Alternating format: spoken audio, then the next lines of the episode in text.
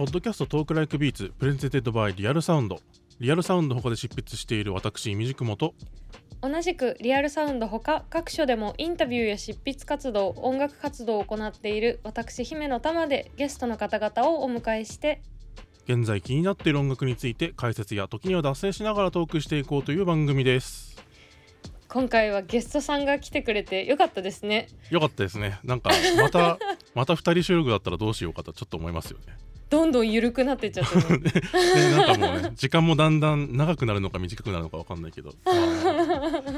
まあまああの今回あの来ていただくゲストさんなんか個人的にはすごい、すごいタイミングというか最近出た曲はいはい。めちゃくちゃ、あのお気に入りだったのでわこんなタイミングあるんだとか思ってえしかもあれですよね、イミシクモさんもともと今回の新曲に限らず前からえなんでこんな曲作れちゃうのって気にしていたという噂うをん小耳に挟んでおりました。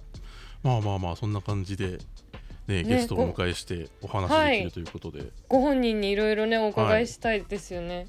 はい、はいそれでは今回のゲストをお迎えしたいと思います。木下桃香さんです。木下もかです。よろしくお願いします。よろしくお願いします。いやどうもはじめましてっていう感じですけどはじめましていやどうもどうも 木下です。ありがとうございます。じ今日はい出れて嬉しいですいや。ありがとうございわあますこちらこそです。本当にこちらこそというじ実は私数年前に木下さんとお会いしているんですけど、そうですね。あのロフトの多分イベントの時そうなんですよ。ですよねう。んはい。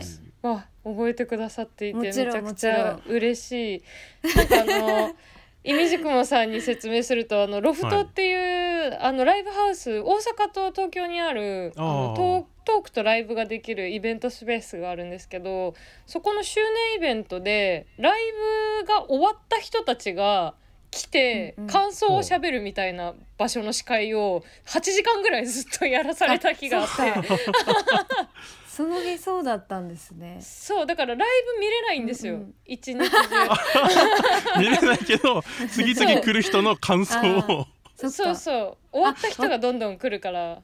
私もなんかその日トークの予定なかったのに。あそうなんですか？ベロベロベロベロで乱入して確か。あそうなんか吉田剛さんとそうですそうです。いて待ってって、そうなんですよ。そのあそっか。節はお世話にい、やこちらこそ酔っ払ってたんですね。あもうベロベロでしたねあの時そう。今日はそれ以来ななんかいので印象が違うなと思って。あーはい。どしらふです。今日は。じ実は私もすっごい酔っ払っててあの日。あそうよよく二人とも記憶残ってますよね。そうですね。めっちゃよく覚えてますありがとうございます。こちらこそです。会えて嬉しいですいやー再会できて嬉しいです、はい。な なんかでもあの日すごいもうライブ終わって最高みたいになっててあのあ木下さんが。そうですね。はい。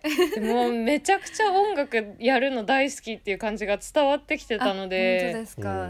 今日はお話聞くのすごい楽しみに嬉しい。はいしてましよろしくたお願いします。お願いします、はい。この番組あの前中後編と3回に分かれてるんですけどあの、はい。前編の今回は木下桃香自身の転機となった楽曲と題してお話を伺っていきたいなと思っております。はい、お願いします。はい、というわけで、はい。木下さん、えー、と NNB48 卒業後、まあ、木下名義の作品も含めてこれまで、まあ、アルバムであったりシングル、まあ、EP みたいなのもたくさん作品発表されてきているんですけれども、うん、まあ、今回は木下さん自身が、まあ、今現在の活動にも続く、まあ、転機となった楽曲についてお話ししてもらいたいなと思っております。はい。ではい、で事前に、えっとこれまでの楽曲から3曲挙げていただいていますけれどもじゃあまず順番に時系列順にって感じでいいですかね。はい。お願いします。はい、で1曲目が「私の話はい」ですね。はい、えー私の話があの人生で初めて作った曲で,、うん。これがまあいろいろなんていうかこすられこすられまくってるんですよね。はこう。ほあのなんていうかおあの自分で初めても作詞作曲をして、うん音楽活動を自分でちょっと自分の音楽ってどんな感じなんだろうっていうので初めて作ってで、うん。右も左も分かんないからほう。あのスタッフさんがアレンジャーをの方連れてきていただいたりとか、うん。あとは本当になんか本当のもう木下名義の前に一瞬バンド組んでたりとかしてたんですけど、うんうんあのその時にも私の話ってやってたりしててうん。なんかいろんなバージョンの私の話が実はあるんですよ。そのそっかそっかそう。いうことか。なるほど。なるほど。はいはいはいはい。で結局そのなんだろういろんな場所でいろんななんか何人かと組んだりアレンジャーの方にあの携わっていただいてうん。なんかかっこよく仕上が仕上げていただいたりとかはしたけど結局その一番最初に作ったデモの段階のうん。自分で作って自分でしたアレンジのものが一番なんか好きだったんですよね結う局。ん。うーん。で原点に帰ってくるというかこの曲だけはすごくこうその時の気持ちを大事にしたいなって思える曲で。うん。はあはい。そういう曲ですこの曲は。最初の曲だしその、自分で撮ったデモがやっぱり一番特別で好きになれた。そうですね。録音っていう、はい。でこの曲があのえっとねコードがもうずっと一緒なんですよね。うん。えっとコード進行、はいはいはい。あの本当にいまだにコードとか付け方よくわかんないんですけど、はい。コードの名前とかが。でもこのこの曲ももう本当にその最初の最初で、うん。何もわからないけどずっと同じコード弾いて歌だけこう A メロ B メロサビああうん。ったらいいかなとかあと本当にあの今にもつながるんですけどその最初となんなんていうか違う曲がつくっついたみたいな曲がすごい好きで、うん。あーなるほど。はい。はい急な展開とかすごい好きなんですよ。うん。うんうん。であのそこも原点というかあの急にササンバみたいなことが始まったりするんですけど、はいはいはい。そうあれめっちゃ気になって急にサンバになると思って。そうなんです。なんかこう急に早まったりとかうんうん。急に遅くなったりとかもそうなんですけどやっぱ情緒がうん。安定しない曲調。なんかあの好きなんですよね。でうんうんそういうのも原点としてこの曲にはそういうところがいっぱい詰まってる曲なのでうん。すごく大事な曲ですね。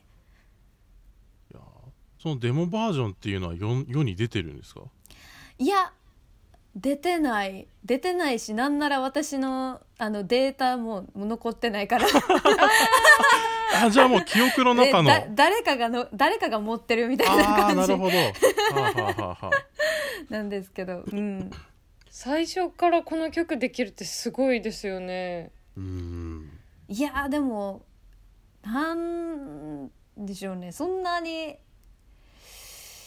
そんなやっぱりできちゃったうんうんでもそ悩 悩まずにはできたなっていうのはへー。はい。はあそうなんか木下さんの曲ってあのミュージックビデオも全部すごい可愛くて。あー嬉しいあれも全部考えてらっしゃるんですか？あそうですね。あのいやそうですよね。ね。あれは木下さん以外がああいう感じで考えてたらやばい。相当やばい。確かに確かに。ちょちょっとセクハラっぽいですよね。あれ大人が考えてたら。確かに。いつも自分で考えてうんこういうものやりたいんですけどっていうので,、うん。うーんで特にやっぱり、えっと、NMB48 に所属していた時に、ボーイッシュなキャラというか、うん。結構なんか中性的なうん。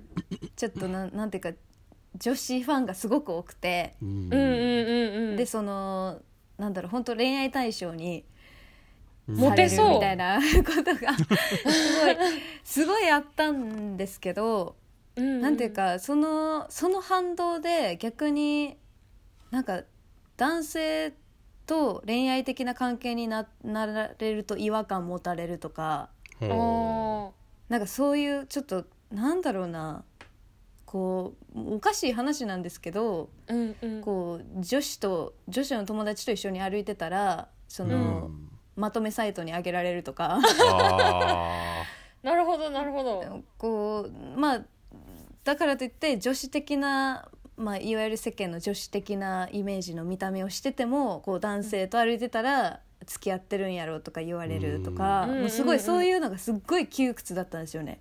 もう何しても大変っていう。そう48の時はそれがすごい違和感だしう。うんん窮屈ででそれがまあ日本のアイドルとされてるなんか基準みたいなうん。なんかこう、うん。ああるからしょうがないのかなとは思うけどそういうなんかいちいちそういうこと言うのやめようよと思っうんっていうのをずっとあって、で歌詞とかにもその窮屈だとか、逃げたいような気持ちが入ってたり、で MV にもこう男性とも女性ともキスしてるけど別にもうどっちがどっちでもないよっていうようなこと伝えたかったりとか、そういう意思は結構入ってますね、うんその曲には。うん。うんうんなんかこのそういう思いとか、はい。表現したいことっていうのを音楽で表現するっていうのはなんかすごい決意があったんですか？それとももともと自然にじゃあ音楽かなってなったんですか？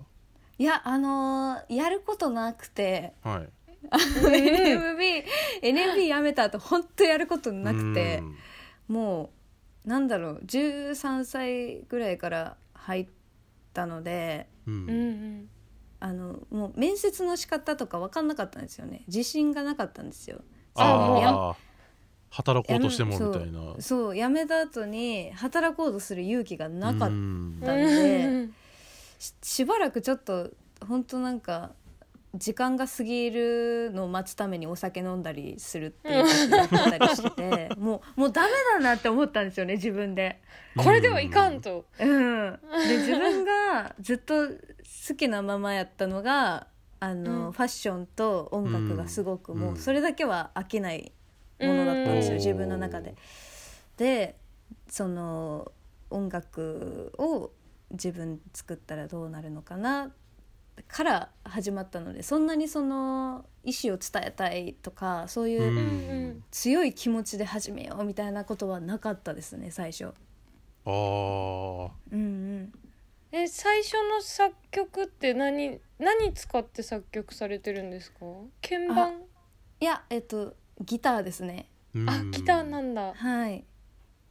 なんか全然何も、何もわかんないんでギターの良し悪しも、よしよしよし、うん、良し悪しもわかんないけどこうなんか人からもらったギターでうん。最初作ってみて、で本当にもう iPhone の録音でうん。歌とギターだけで作って最初は、へえ最初って感じ。最初です本当にほんまに最初それ。うん、いいいい話。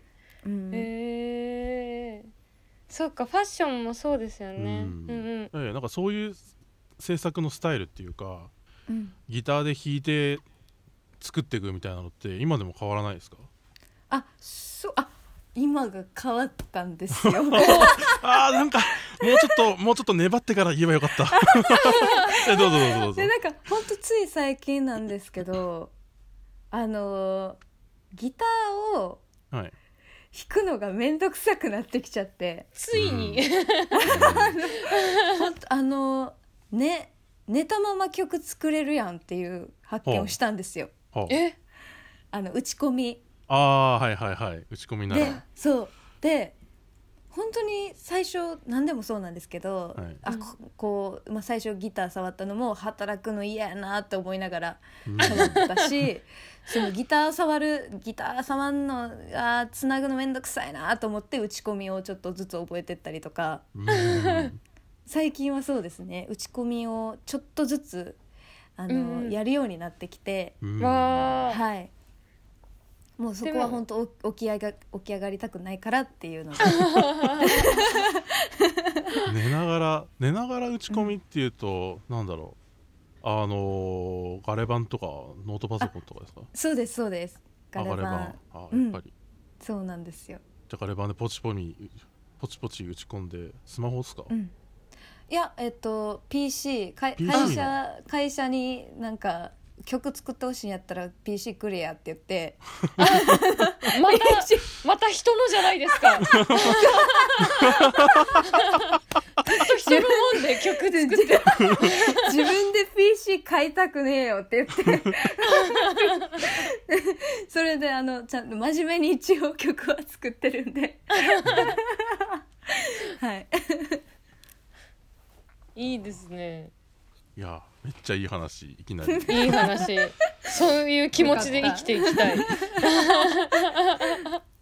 でちなみに私の話私の話ってリリース、あのえリリースされてるのは2019年とかだと思うんですけど、はい。実際に作ったのっていつ頃ですか？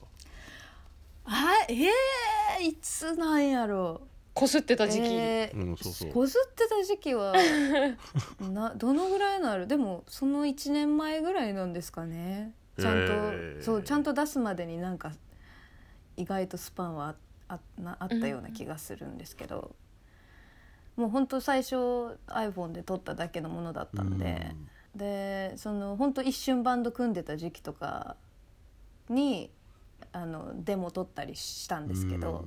うんうんうんでまたそのそれも解体があってでその後にソロ名義になってなんで、まあ1年はあるのかな、あでも1年なんだってちょっと今思ういました、ん、いやもう本当なんか 一瞬もううん。台風なんか嵐がさっとうん。去っていったような。なんかもうあそれでその思ったんですけどやっぱりバンドってはい、なんかパワハラでしか成り立たへんねんやって私思ったんですよなんてことだ。あー。いやでもバンドそうなねのそうなの？まとめようっていうか週そうメンバー集めてなんかこうそろ揃えたりとかすごいですよね。やってほしいこと言ったりとかうん。なんかこう正直俺も一回やろうとしていやこんなプレッシャーや、あの受け付けらんないわと思って。あこれっだってて。パワハラする側ってこと？そうそうあそうあの側にやっぱうん。なんか意思がある人を集めてこういう音楽がやりたい、こういう音楽が好きっていう人を集めてでうん。一、人統率取らないといけないんですよ。うん。うんうんもうそれは確なんか圧倒的に王様が一人いないとまとめられないからかにうんうんううん。んってなるとやっぱその集めたのは自分だしうんううん。んでも結局そのなんだろう初めてやることであの、ね、やっぱこうバンドやる上で大事なのって伝える能力もすごく大事うん。なんですよね。で自分が全くないんですよ。なんかここ宇宙でみたいな こと 言ったりしてほんでなんか自分の中のイメージと合ってなかったら「えなんでできへんねん」みたいななったりするからもうしダメダメダメダメってなってもういざこざなんのもちょっとストレスですし、うん。ババンドちょっと無理やなってもう早々にやめちゃって。なるほど。ですぐはいすぐソロになったっていう経緯がありますね。それは打ち込みいいですねうん、最そう終的に。ですね。もう本当に 自人分そう自分の中で、全部完結できるから。はい、はい、でまあ3曲上げていただいてるんで、まあ、そろそろ次の曲の話をちょっと伺いたいんですけど、次上げてもらってるのが「家出」っていう曲なんですけどこれあの同じ名前のアルバムもはい。出てますけどこれはシングルの方のってことですよね。そうですね。シングルの家出です。はい、家でキーワードですもんね木下さんそうですはねもう家出しまくり人生だったんで、うん。家で家出大好きみたいな。えでもなんか子供の家出って幅あるじゃないですか結構、うんうん。どんな感じだったんですか、ちっちゃいものから大きなものまで。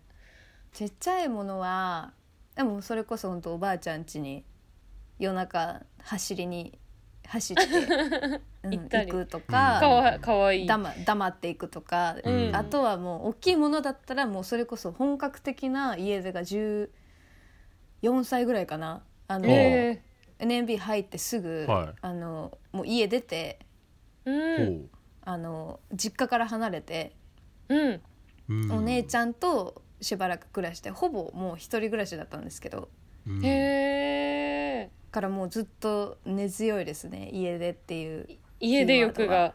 うん。やっぱ今でもありますもん家出したいって。自分の家にいても。うん。へえう、ん。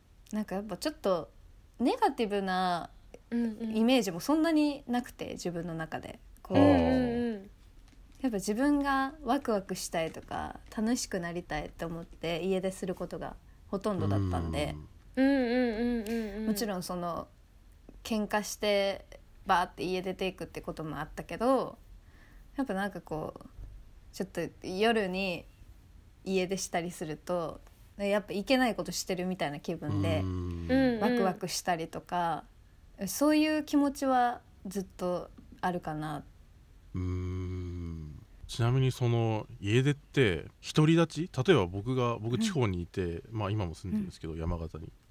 例えば僕大学が京都だったんですけど大学行きますっつって京都に行くのは家出じゃないじゃないですか。就職しますっつって一人で出てくのも家出じゃないじゃないですか。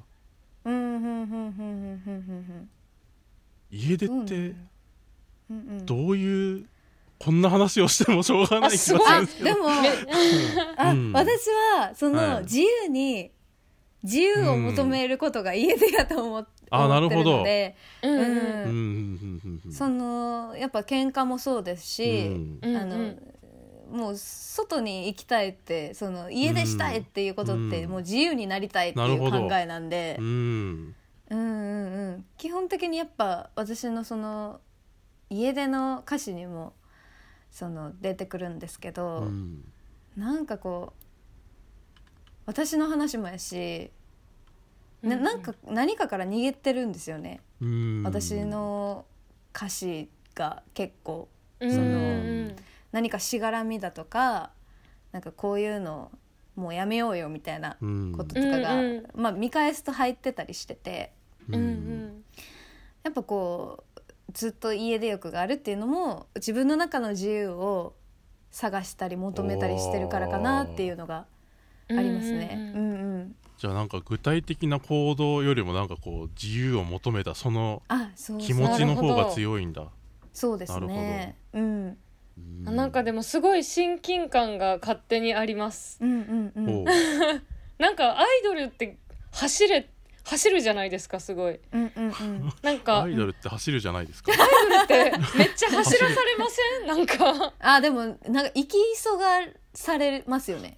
なんかねじ物理的に走らされたりするし「走れ」って曲とかなんか「走れ」なんとかとか。ああそういうことか。はいはいはい。あるわそっちよりるもんマジで。それよりやっぱね木下さん側心がなんか同じなんか逃げたりとかでうんもうんすごいうんなんか共感度が高いですあとこの MV さっきファッションっておっしゃってましたけど、はい。服がめっちゃ可愛いですよね。ゴスロリの服とそうなんですよ。あとなんか、うん。なんて言ったらいいんだろうあれ。タイダイ染めみたいなののセットアップと、はいはい。なんかすごいどっちちもおしゃれでめっちゃ可愛いあ嬉しい。めちゃくちゃ可愛かったです。私物です一応。あ私物なんですね。はいそうです。えー、やっぱあそうなんだ。なんかこう着てて着ててうん。うんワクワクする服が好きなので、うん。自分でテンションが上がったり。うんうんうんうん。いや振り幅広いですよねそういううん。う意味では。なんか私、うん。その今回も上げてもらいましたけどエッチなことの MV 見た時、最初誰だ、うん。誰だか分かんなくて。あでも狙ってます狙ってます。うんうん、なんかあ今回本人じゃないんだと思って見てて、うんうん。タトゥー見るまで気づかなくて、い。やうんいろんな服着るの好きなんですよね。うん。うんうんうん、なんかいろんな自分になるとかその、うん。ううんん。すごい好きなんですよね。なんかやっぱコスプレされるのもあってどれありましたね。うんうん、どれでもなんかどういう服でもすごい似合うし楽しそうに着てますよね。うんうんうんやっぱこうそこはでもアイドルやってたからこう自分に似合う着方とかあーシルエットとか色とかが多少分かれてるのかなとは。うんはあそっかそっか。どうですかタマさん いやアイドルやってたからって言ってたからいやーあのね私現役の時マジで何にも考えてなくて。卒業してからですね考えるようになったの。ああのー私は10年近いアイドルやってたんですけど、ーなんか卒業してみたらなんか16歳だったのに26歳になっててでなんかうんうんうん。周り見たらみんなが大人になってて普通に、うんうんえでなんかえ着てる服とか違うじゃんみたいな。うん前と違うじゃんみんなと思ってそれからうん。なんかやっと考え始めたのでなんかと当時は全然考えてなかったです。うんうんうんうんそうだから木下さんみたいな友達がいたらよかったかもしれない。いや私は全然本当なんかすぐ友達切っちゃうんでやめといた方がいい。かなウケる。あっさあさの関係だったらいいと思うんですけど じゃああのたまにアイシャドウとか聞くぐらいの関係にします。ああ それはすごくいいと思います。あすいません。音楽音楽のこと聞かずに。すいません。あそうそう家家出ですよね。あ家出。家出、うんうん。家出、は私この、まあ、自分の曲すごい好きなんですけどうん。うん最高。家出家出とか特にすごい好きでほう。うんなんかこれはマジやばいのできたなっていうのをレコーディングの時に。あのな最初は割とそのなんて言うんだろう。すごい雑な言い方なんですけどインディーズの海外のはい。うんなんて言うんかなあれは。ドリームポップっていうのかな。うん。あのそういうジャンルの曲を意識して、多分最初作ったというかそういう感じだったんですけど、割ともっと浮遊感がすごくてもっと音がぼやけててみたいな感じだったんですけど、アレンジをその今のサポートメンバーの皆さんと進めていくうちに、うん。あのこういうのあったら面白いこういうのあったら面白いっていうのであのその曲が出来上がったんですけど、すごくこう、自分がなんだろうバンドをやるならこういう音がやりたかったみたいな音がすごい詰まっててなんか一つの自信につながったというか自分の。うんうんうん。ああー自分ってこんなすごいのできるやんみたいな。めっちゃいい。っていうのですごく自分の転機になったっていうかうん。思い出の一曲だなっていう風に感じます。なんかこの曲はすごい「家出」ってタイトルで、うん。まあ、歌詞もまあそんな明るいスカッとするようなもんでもないけど、曲調確かのに。そのスピード感と爽やかさで、なんかこう変なミスミスマッチだけどすごいうん。こうグッとくるポイントにこう落とし込まれててうんうんうん。すごいいいしあとなんか声すごいいいなって一番思うのこの曲おとかだーったりするんですよね。なんかあのアルバムの方の家でもすごいなんかすあのもともとなんかめちゃくちゃ変わったとかではないと思うんですけどこう、うんうん。歌声のその魅力みたいなのがこのぐらいの時の曲でなんか一番こうビンビン感じるっていうか,、なんかこう。うん。嬉しい。なんかそういうことでその歌うっていうことに関してなんかこうえ変わったこととかなんかこう気をつけてることとかってありますか？あありますね。そのアルバムフルアルバムの家出の方がはい。までは割とこう力が入ってたというか、うん。うん。こういう風になった方がいいんじゃないかとか、うん。何かしらやっぱ考えたり力が入ったりまだ何も知らないからこう頑張っちゃったりとかあったんですけどその EP のまた下とか、はそのシングルの家出とかなんですけど、はい。その時期からあの曲を作ったりうん。あの歌を歌ってる上で自分のこうもともと好きなものにうんなんかどんどん帰ってきてるというかわがままになってってうんうん、ななんかあの曲とかもそのこうでこうであった方がいいとかじゃなくてうんうん。自分がこれ好きやからこれにしようよみたいな。お本当いいどんどんいいわがまま。自分本位になってって、でこの時期が、まあ、一番わがままですね。今までで言うと。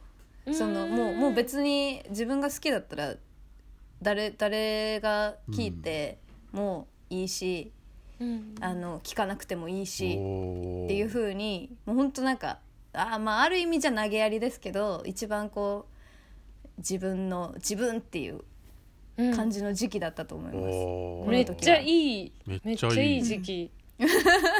えなんかやっぱそういう風に思えるようになったきっかけって何かあったんですか、いや大きいですもんね。うん、ササポートメンバーですね完全に。あへー。ーなるほど、はい。あの一番そのい今サポートメンバーで一番こう長く付き合いがあるのが、あの世界一っていうバンドのドラムの吉沢京さんなんですけど、うんはい。うんうん。その方と出会ってまず、えー、と最初の木下名義の時うん。ですかね、うんうん。その時に出会ってでなんだろういろいろアレンジされたり固められてうん綺麗にされた楽曲とかより、私のデモの方が、え全然こっちの方が僕好きやけどみたいなこと言われて嬉しい。もうそこからどんどんこう変わってったというか自分の人生も変わってった出会いだったんでそこあが。ー。でその後本当こうしないといけないんじゃないかとか、あうんの自分の曲のことす好きになれなかったんですよね。あの最初自信なくてその、うん。アレンジャーが入らないと結局何もできないんじゃないかとか思ってたのがその京さんっていう方との出会いでどんどん変わっていってで京さんが紹介してくださったあのスパルタとかヒントの伊藤真一さんとか、ベースの岡部晴彦さんとかの出会いで本当に変わってったというか自分自身のことも自分の曲のこともすごいこう自信がついてもっと好きになれて。うんうんうんうん。でこのそうですね。どんどんどんどん自分自分っていう風になっていきましたね。うん。いいなあなんかやっぱりデモって一番自分に近い形だからうん。それをね肯定されるってすごい自分自身が丸ごと肯定される感じですよね。うんううん素晴らしいな。そのさっきもあの出た海外のそのインディーでドリームポップですみたいなそのバンドのうん。EP とかデモとかがすごい好きなんですよその質感が。うん。へなんかこう緩くてえ浮遊感もあったり、うん。すごいシンプルにまとまってたり、うん。でもうんこう好き勝手音がバーって入ってたりとかっていうのが、うん自分もこういうのやりたいってずっと思ってたから、うん。このタイミングでちょっと一丁やったろうと思って、あで出したのがそのシングルの「家出」と EP だったんですけど。うん。かいいめちゃくちゃいい話を聞いてしめまいましちゃくちゃいい話だった。ね あのたたまにあるんですよね。あのいい話聞いたからなんかじわーっとしちゃうやつね。たそうそう。確かに。じわーかいじきましわーっとしちゃたねって、うん。あ黙っちゃった黙っちゃったみたいな。いやわかる。リスナーになる時ありますね。うん、で続いてあの3曲挙げてもらってるうちの最後の「はい。エッチなことを」はいこれはあのアレンジっていうか、まあ、プロデュースにノーナ・リーブスの奥田さんがあ入ったそうです。うんうん。はい。曲でこれも結構話題になってたような記憶もありますけど。そうなんですよ。この曲でまた転機が訪れるんですけほどそうんうのん。前まではあのもう自分の好きなようにやって聞きたいやつだけ聞けと思ってたのが、うん。うんエッチなことで奥田さんとおあの携わっていただいた時に、やっぱこうプロの背中というかむもう全然奥田さんそんなつもりないと思うんですけど、ん。もう勝手に自分の中でこう感銘を受けてしまって。ほなんかこう好きなこととかあのやってもいいけどやっぱりこうせっかく好きな曲とかいい曲とかできたなら、うん。なんかこうできるだけ多くの人に聴いてもらう方がやっぱいいよなっていうことに、うん。そこで思って、うちゃんとしようって思ったんですよね。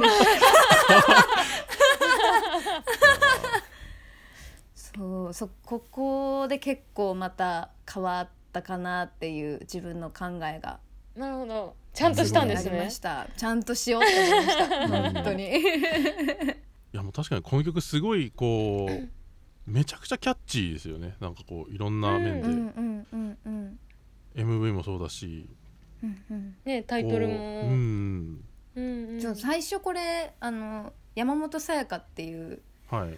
えっと、その方も元 NMB48 なんですけど、はい。あのずっとこうセンターに勤めててキャプテンもやっててみたいな、うんはい。はいあのまあ、めちゃくちゃ真面目な人なんですけど、うん。あのその人も今ソロアーティストとして活動してて、うん。で私そのさやねさやねって呼んでるんですけどさやねにうん。エッチなこと歌わせたかったんですよ最初。おーへえあー。そっからなんですよ。あもうこの人にエッチなことって言わせたいなと思って。うんあーうんうん。うんもうほんとそういう不純な動機からなんですよこの曲できたの。そうなんだ。私がエピソードが。私がエッチって言っても別になんか普段から AV とか口に出してるしそんなギャップないから、うん。この人に言わせたら面白いのになと思って、最全初その然イメージない。そうさやねにあの私作った曲一緒にやりたいって言って、うん。でそっから作ってっていう曲だったんですよもともと。へえそうなんですよ。叶ったんですか？いやそれがなんかもうちょうどお互いに制作期間どんかぶりで出す出す期間もどんかぶりでちょっと難しいねってななるほど。ってそうかじゃあもうじゃあもう私がもう脱ぐわってなって。で そう MV でそうあの、うん。肌見せたりとかだったんですけど、うんうんうん。もうほんと最初そういう動機から始まったのへでー。もう一番最初なんでさやねが一番最初に歌うと思って一番最初にエッチなことって入ってるんですよけ歌詞に。超意外なエピソード。そうなんですよ。なんかそういうふうに人にこういう曲書きたいと思うことってあるんですか？ああります。最近とかは本当特にあって。そう人に人にこういうの歌わせたいとかこういううん。曲提供してみたいとかはこういう曲提供してみたいは最近ですけどこういう歌詞を歌ってほしいとかはすごい浮かびますね。へえ、すごい。うん。この人がこういうことを歌ったら面白いなとか、うん。すごいあれですよね。こうプロデュース能力が高いねそうそうそうそう。ですよね木下さんって。ううんんうんえーなんかエッチなこといつかこうライブとかでね一緒にできるといいですね。あ本当ですね。ねそんな機会があるといいですよね。そう 叶いますように叶えますようにぜひ。楽しみにしています。そうですねうんうん。